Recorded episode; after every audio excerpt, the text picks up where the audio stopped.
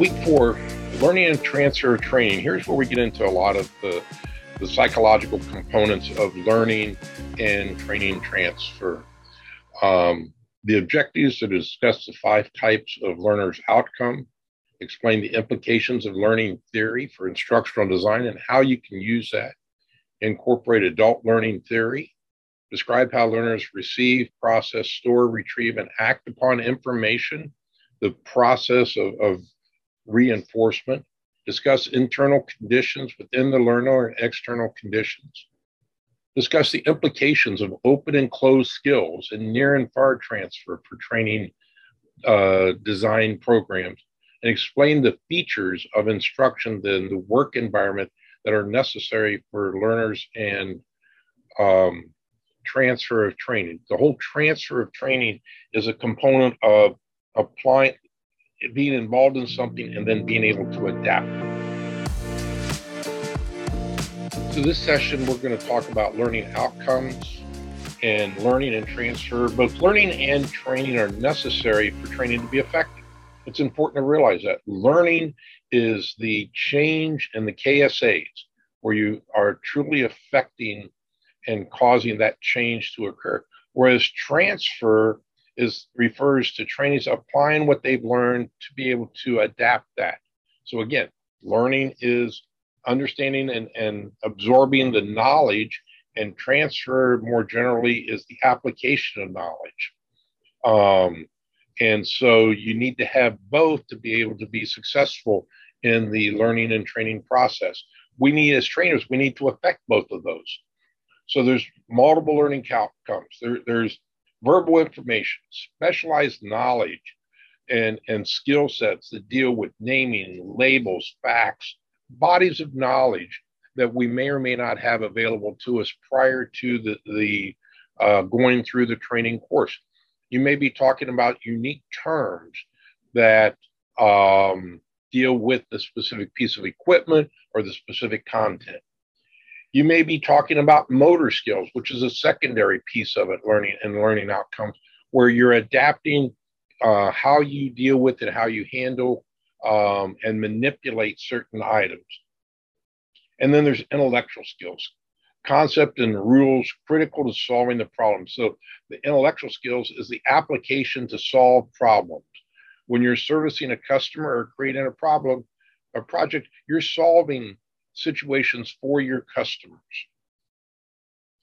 You have attitudes, which is you're impacting the attitude of, of the beliefs and how you feel um, and how a person will be perceived as how they, they will react to that. And then there are cognitive strategies, you know, strategies that regulate thinking and learning. They relate to decisions regarding what information to attend to and how to remember and how to solve it.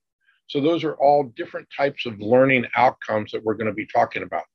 Coming up next, we're going to be talking about a variety of learning theories specifically. So in the discussion of learning theories, the, the one of the key components is there are seven uh, specific types of learning theories that we're going to deal with or discuss. And each one of these are slightly different. And as you think about how you design your training class or your training, you need to think about how you can adapt and use these different learning theories. You have reinforcement, social, goals, needs theory, exponential uh, theories, adult learning, and information process. So reinforcement theories are, is, is basically uh, individuals are we act a certain way. And the reason we're acting that way is to either avoid a negative relationship or to get a positive have positive reinforcement. So trainers need to identify what outcomes that you need to understand what the learners view as positive and negative, and then link those outcomes to the acquired knowledge or skills in terms of how you're going to deliver those and how you're going to reinforce those. So there are different types of re- reinforcements, and we've talked about this in some of the other uh, videos.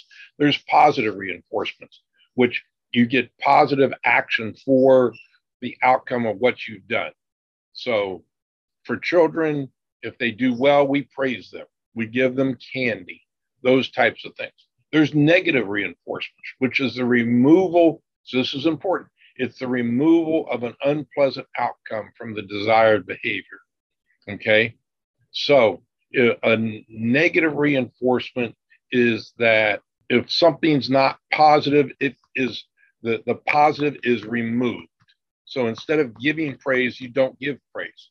There's punishment, and punishment is, is just what it says. It's, it's you you raise your voice and correct the individual, or you correct your child if you're looking at that. Um, and then extinction, which is removal of desired outcomes following undesired behavior.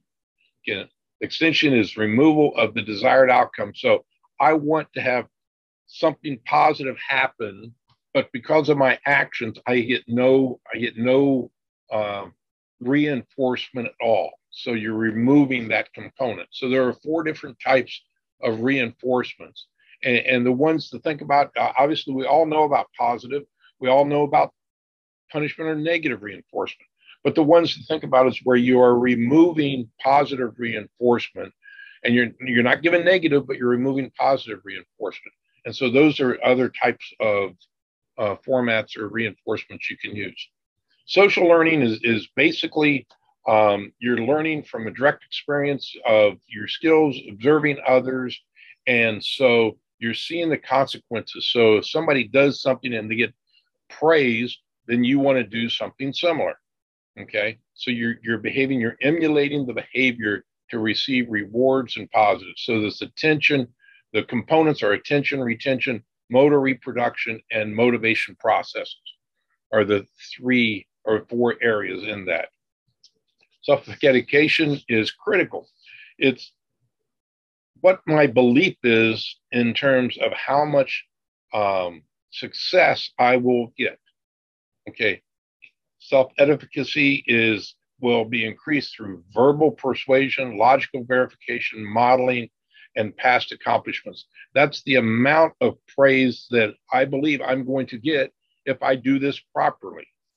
Goal orientation is that you establish a goal um, and then you increase the, the ability or competency in that regard. People learn with people with a learning orientation view mistakes as useful for learning. Okay. Performance orientation refers to a desire to look good in comparison to others.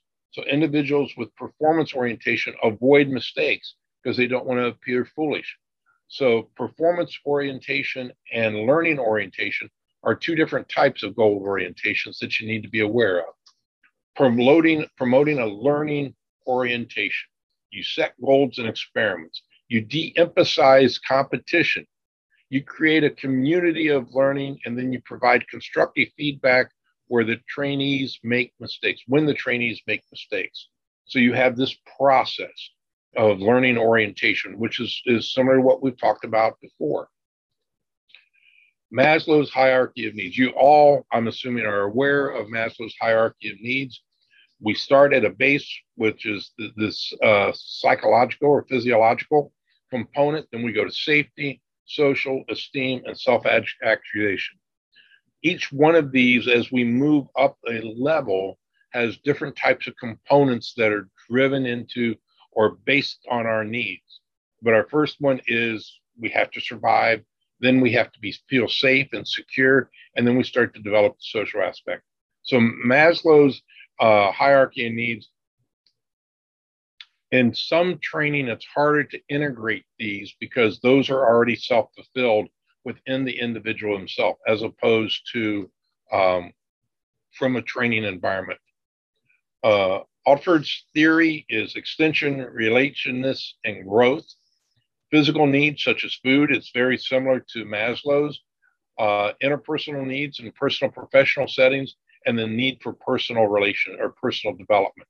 So these are very similar um, to Maslow's concept. McClelland's theory is need for uh, achievement. You need to have challenging goals and, and something worthwhile to be recognized for. There's a need for power, okay? Dominance and influencing others. Now, power doesn't mean that you are controlling others, but you, you have the ability to influence others and a need for affiliation. Need to be part of something and a desire for social relationships. So again, this these all tie into different components. The needs theory implications is trainers should attempt to understand what learners' needs are, explain how the training will meet those needs, and adapt the training. So if we can look at all the needs theories so far that we've talked about over the last few minutes and let the students know how we are addressing those needs through the training, how they're going to accomplish those needs, then we've we've been successful. If certain basic needs are not met, we need to motivation will suffer. So if for some reason I'm not successful from uh, achieving some of the basic needs that I that I need or want, then my motivation, I'm not going to be motivated to move forward. One of the things that I think is critical is that you need to realize that you're not going to be able to address all the needs for everybody. There's certain ones that you're going to need to, to try to achieve, but you're not going to be able uh, to attend attempt to meet everybody's 100% of everybody's needs because you're not going to be able to do that. You have to think about which ones are the most valid and most important as it relates to the training courses that you're doing. Adult learning theory. Adults have to know why. That's a key component is why am I doing this? What's the reinforcement? Why why is this important? The adults want to be self-directed. They want to be in control of their education. They want to be in control of the work. Adults bring more work-related experience to the learning situation, which is awesome because then they can experience, they can discuss that relationship of what they know, their past experience, and impact the learning that's going on. Adults enter a learning experiment with a problem centered approach.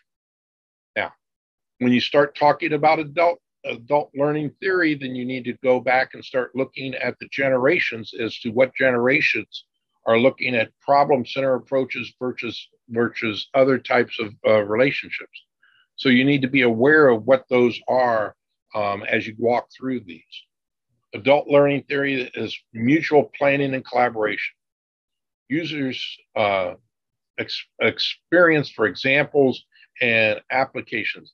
Tell me, not only tell me why I'm doing this, tell me what I'm doing it for, but give me examples and applications as to why it's good and why it's going to work.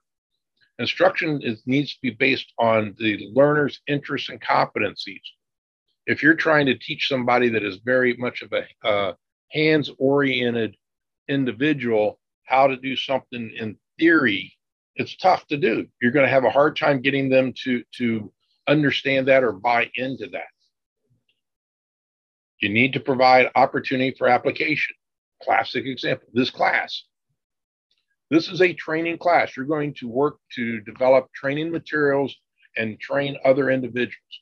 So, what do we do? You have all told five different training sessions that you're going to be working in either individually or as a group to go through and perfect your skills, but also make sure that you're addressing the different components.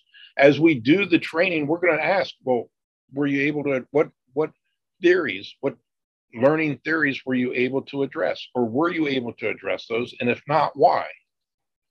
Information processing theory.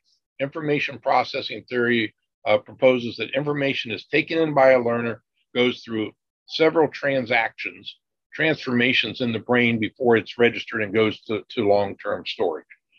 Um, with the, the message is, is received by sensors, is registered, stored in short-term memory, then transferred to long-term memory. And once it's in long-term memory, then it will be embedded there for in the view, in the future.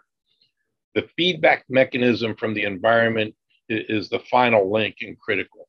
Here's an example of you have of information processing. There's a simula, stimulus or a message. It comes to the receptors, your eyes, ears, nose, skin. So I'm, and then the sensory registration. So I'm, I'm getting becoming aware of what that is that that I'm uh, being exposed to. That goes to short-term memory. From short-term memory, it's going to go to response generation, and and then some of that will go to long-term memory, And some of that will go back to your environment for a feedback rec- mechanism. So it's a, it's a constant circle or evolution as you go through it. Now, this is the long description, but there's others available for you out there. Um, so this is just one other type of processing, but this is kind of honing in on the psychology of information processing within our own environment. Part two of learning theories is we're going to go through. Now we're going to talk about closed versus open skills. And transfers can be enhanced by understanding the type of skill that you're developing. Closed skills involve responses to predictive situations or standardized responses versus open skills skills involve situations with adaptive responses. So what do I mean with that? So if I look here, promoting transfer of closed skills, a detailed checklist could be a possibility. Providing high fidelity practice, shape favorable attitudes towards compliance and reward compliance. These are all different types of things, but if you notice, there are a very narrow spectrum of things that are going on that, as it says, are closed skills. You're defining the box that you're in. Whereas open skills teach more general principles. So the box is wide open now. The shape uh, favorable attitudes towards experimentation. It allows employees, and this is a critical one, allows employees to make mistakes without fear of punishment and provides rewards for experimentation. So if I can go through and try something without worrying about fear of punishment, I'm going to be much more reactive and, and much more open to trying that activity and learning that and expanding the base of knowledge that I've got. And again, the last one, as I've already said, is rewards for experimentation. So not only am I uh, in an open system, not worried about making mistakes because I'm not going to get punished, I'm going to get rewards for trying new new things. Now, that's tough to do in a manufacturing environment or in a defined environment. Open skills versus closed skills are a little bit harder to do because of the safety constraints and the other types of things that your employees have to deal with. But if you can promote the, and design open skill format, even just a hair, you're going to get much more receptiveness to the training itself. The theory, theory of identical elements. Transfer will be maximized when the train, the task, materials, and equipment are similar to the work environment. This is critical so that when you're doing training sessions, if you're teaching fire, how to use a fire extinguisher, just don't use PowerPoints. Actually bring in a fire extinguisher and let them handle it. Let me get let them get the sense and the weight for a the, the fire extinguisher.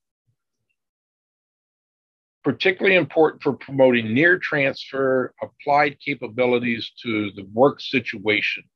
Okay, so what that's saying is that the more that we can continue to to align the training to their work environment, okay, they will be better off. They will be able to relate that in a, in a more relative basis. They'll be able to relate that and adapt that and apply that theory um, of what you're trying to train them. Stimulus generalization approaches, transfer is enhanced when the most important feature or general feature are emphasized by training. This is this is kind of a given. Okay. If I'm teaching a five part step, I'm going to emphasize the part that's the most uh, important feature or the general principle, and then I'm going to step it down.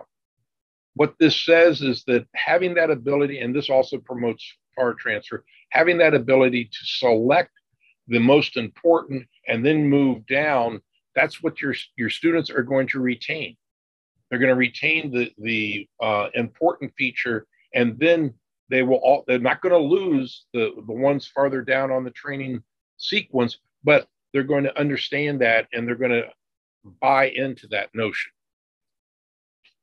Cognitive theory depends on the ability to retrieve uh, learning capabilities. This is where you get into to the ability of the students to retain information. And retain the type of information that, that's needed. You're going to have some students that are going to struggle with this in terms of being able to retain certain types of information and, and apply it. Okay.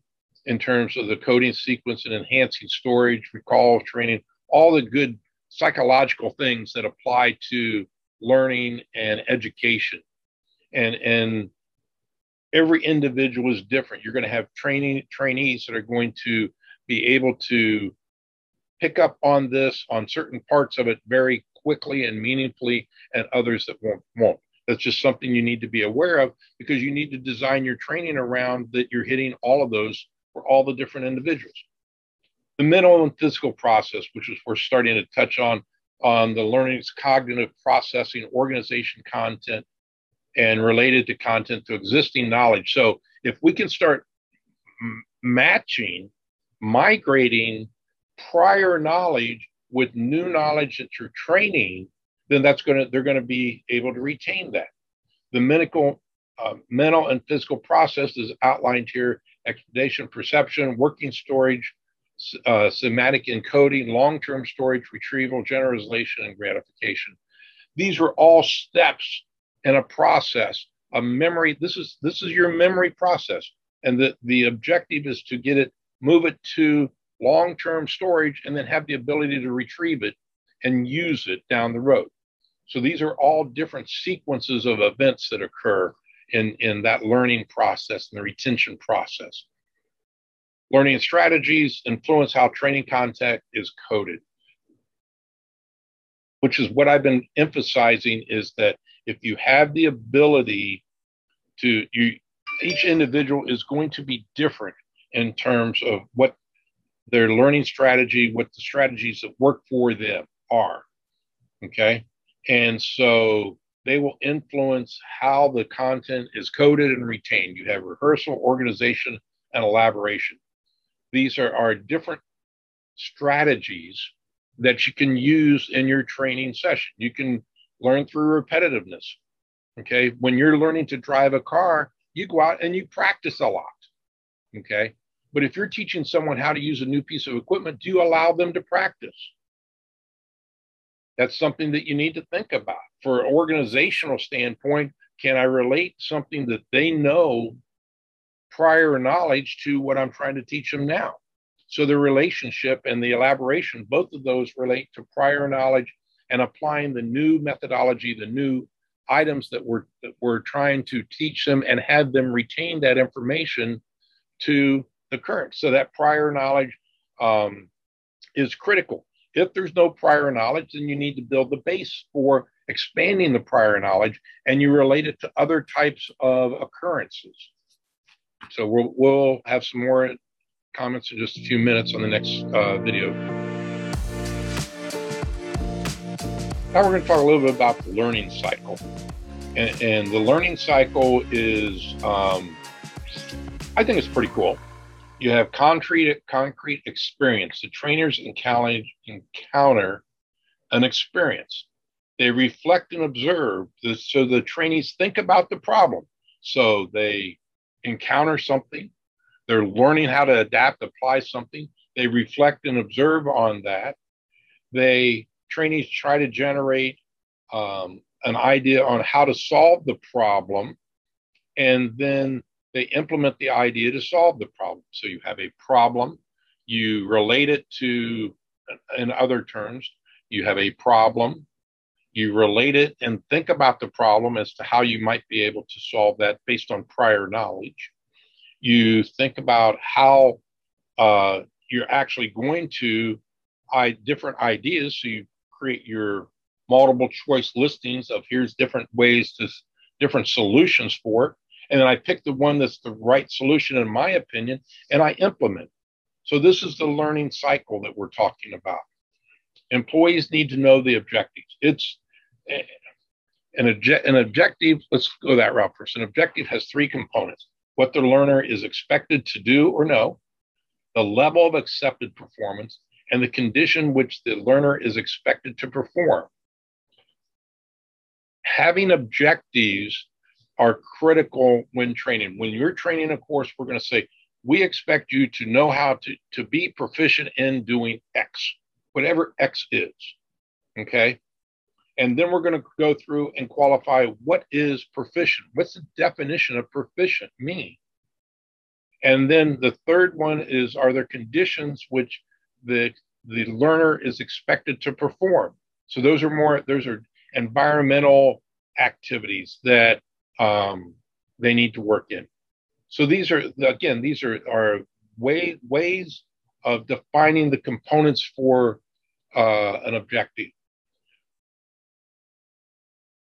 We've talked about this a bunch, and I can't. I, I know I'm re-emphasizing it, but I really think it's important that the things you're training, the, the new concepts you're trying to get across, need to be linked to current job experiences or tasks that are meaningful to them and they have they can relate to.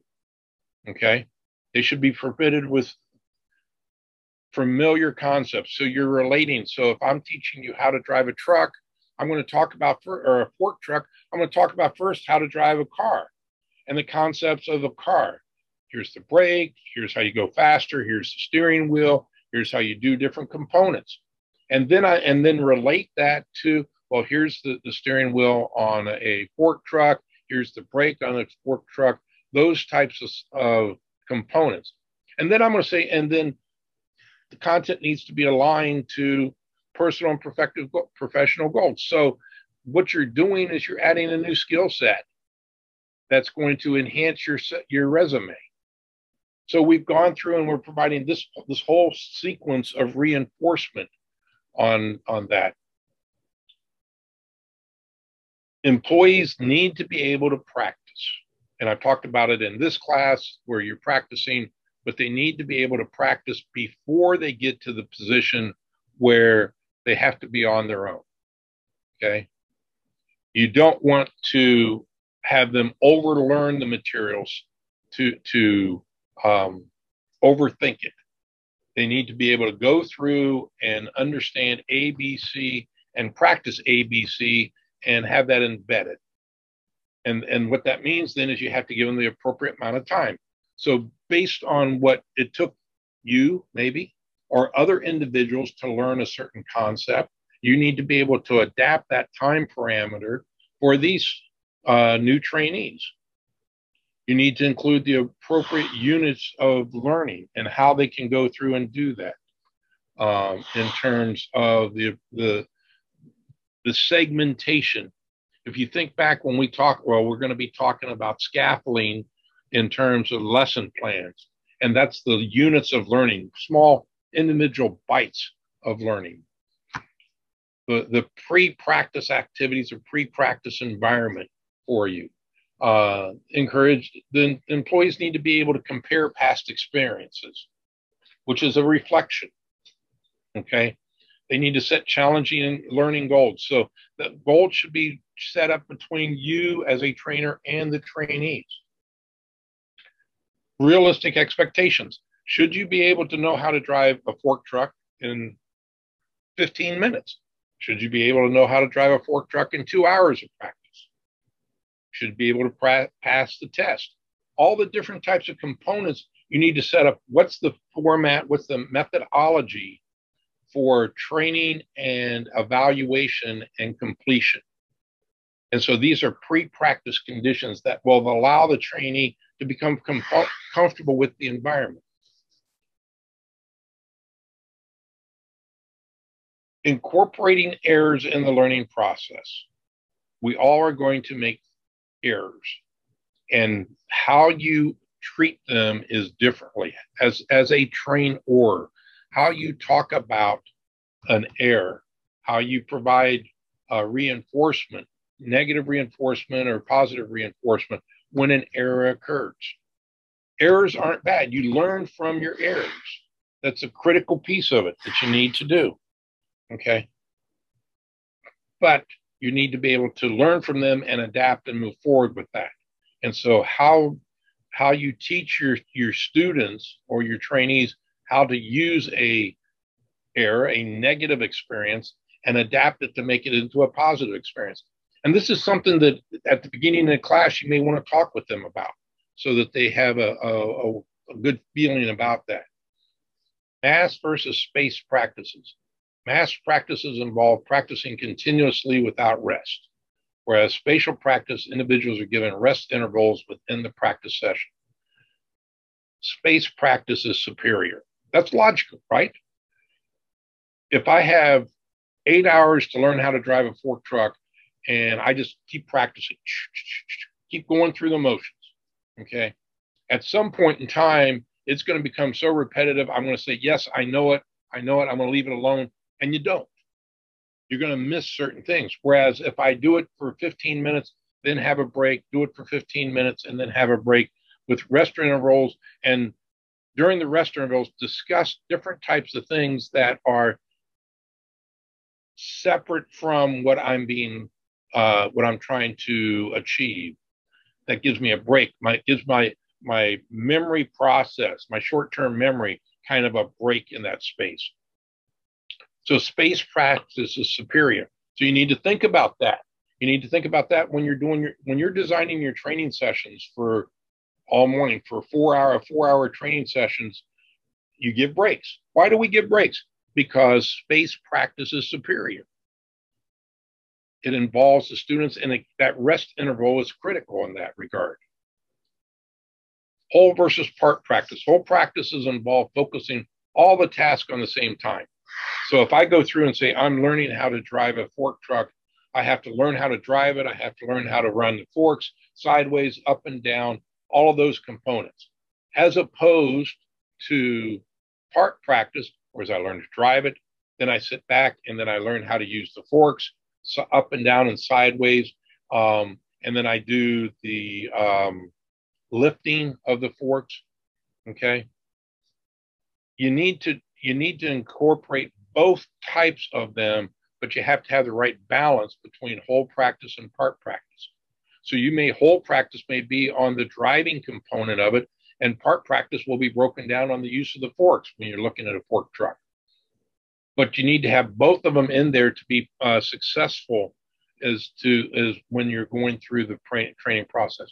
Now, what we've talked about during this this brief video is different types of applications or practice modes of how to engage with the trainees and use different techniques for the trainees. Think about those as you're designing your own training programs. Now we're going to talk about moving training content to your memory, long-term memory format, short-term memory. The key component, and, and there are a lot of slides, this slide's very busy, but it helps, it is from a train or standpoint, you want to help them understand how they are learning you want to emphasize the important parts and eliminate irrelevant information. Again, think about large versus small. Use concept mappings to show relationships. And we went through concept mappings already. Teach key words that provide procedure sequencing or visual images. So you're looking at that reinforcement standpoint. Encourage employees to take notes and engage in reflection. One of the things you will find is that if you write something down, you're more apt to retain what you've written down than if you don't.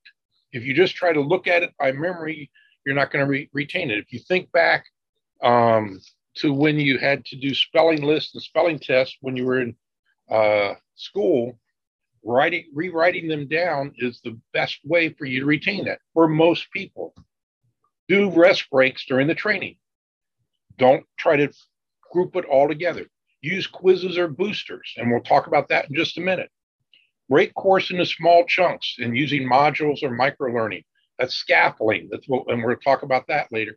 And have trainees complete the pre-training workshop or pre-training work that will help them set the stage for the environment of what, what they're doing. Boosters refer to a uh, opportunity that helps the learner's brain consider training information as important and help them retain it. Boosters are multiple choice, short answer questions. If you think back, many of the videos that you've done in the past for different courses or different types of things, they will have partway through the class or partway through the video, they will have a question that's inserted. What that does is it gets you back on focus and, and it allows you to re emphasize certain parts of what you're going through or what you're hearing, what's being presented. Um, and, and that's critical. It requires the learners to retrieve what they've learned from long-term memory because you want to you want to move it from short-term memory to long-term memory and then back and forth again. So those boosters are key components. Again, this is something that that think about um, when we do you do your training sessions that as you go through it, you're asking inquiry set inquiries as to well, what do you think about this? Or can you give me an example of this? Those are those are boosters that are embedded for an entire class format that you're going through. So those those are key components. They're called different things in, in different environments. We're, we're going to call it refer to them as boosters. Microlearning refers to training developed in small bits or chunks, scaffolding. Um, and the chunks are learning are using video, game span, five to eight minutes. There's there's a theory um, that you need to be aware of is that longer training sessions, going and sitting to somebody that, that especially for, for e-learning uh, or videos for a half hour, if you listen to that, you're not going to retain as much as to the smaller chunks. Your memory, you can only retain certain amount. There, there's depending upon what literature you read, some says five to eight minutes max, some says two to three minutes, some says nine to 10 minutes. So there's a wide variation as to the amount of, of information that you can absorb uh, in that space. But you just need to be aware that as you go through and do your training sessions, you design your training sessions to break them into smaller chunks. Uh, and it'll be much better for the, the employee. Feedback comes in multiple ways. Okay you get feedback in terms of grades. You get feedback in terms in, in this class. Uh, let's pick pick this class. You're going to get feedback in terms of how well you do your lit reviews, and a grade and comments. You're going to get feedback in the pros and cons from your peers on how you do a training session. You're going to get feedback um, on how the uh, you comment on the discussion board. You're going to see how other people are doing it. So social learning in that regard that you can pick up on. Um, when you take what you've learned and apply it to on the job type format you're going to get on the job uh, feedback on a, if you're performing adequately or not. And then you get performance data. So there's multiple ways that feedback comes to you employees need that feedback trainees need that feedback we've talked about social learning and that employees learn through observation, experiences, and interaction. And this is a this is a modified social learning theory, in that you, trainers should provide three types of interaction: learner to content, learner to instruction, and learner to learner. So, what am I saying when I meet when I say that? Learner to content is when I'm providing lectures or you're reading materials Learner to instructor is when you, we're engaging, verbally engaging through discussion boards where we're talking about different types of things that you're working on on your training session. And then learner to learner is when you're getting feedback or your peer reviews um, in terms of your presentations, conversations within your team. That's a great learner to learner where you start discussing the materials among yourselves and applying the materials. So that's the learner to learner concept. Training programs need to be proper coordinated and arranged. Obviously, you need to have uh, the setup where you're training administration. Each class will be different. Each company and how your company handles training materials and training courses will be slightly different. Some of them will be more more formalized. Some of them will be um, uh, more casual in terms of how they want to go through and do that. Some of them are going to have videos versus lectures, face to face. So there's a wealth of different things, but you just need to be aware that everything within that needs to be coordinated and sequenced in the proper format, including the evaluation of the materials. So not only are you evaluating the employees' performance, the trainees' performance. You also evaluating the materials. Are the materials adequate or not?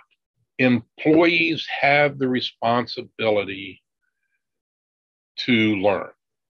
It's not you you as a trainer, it's not your responsibility to be assured that the trainees learn. It's your responsibility to provide the materials in a method that will be receptive and that they're in an environment for learning and that they can learn. But but they have a responsibility to step up and try to learn themselves.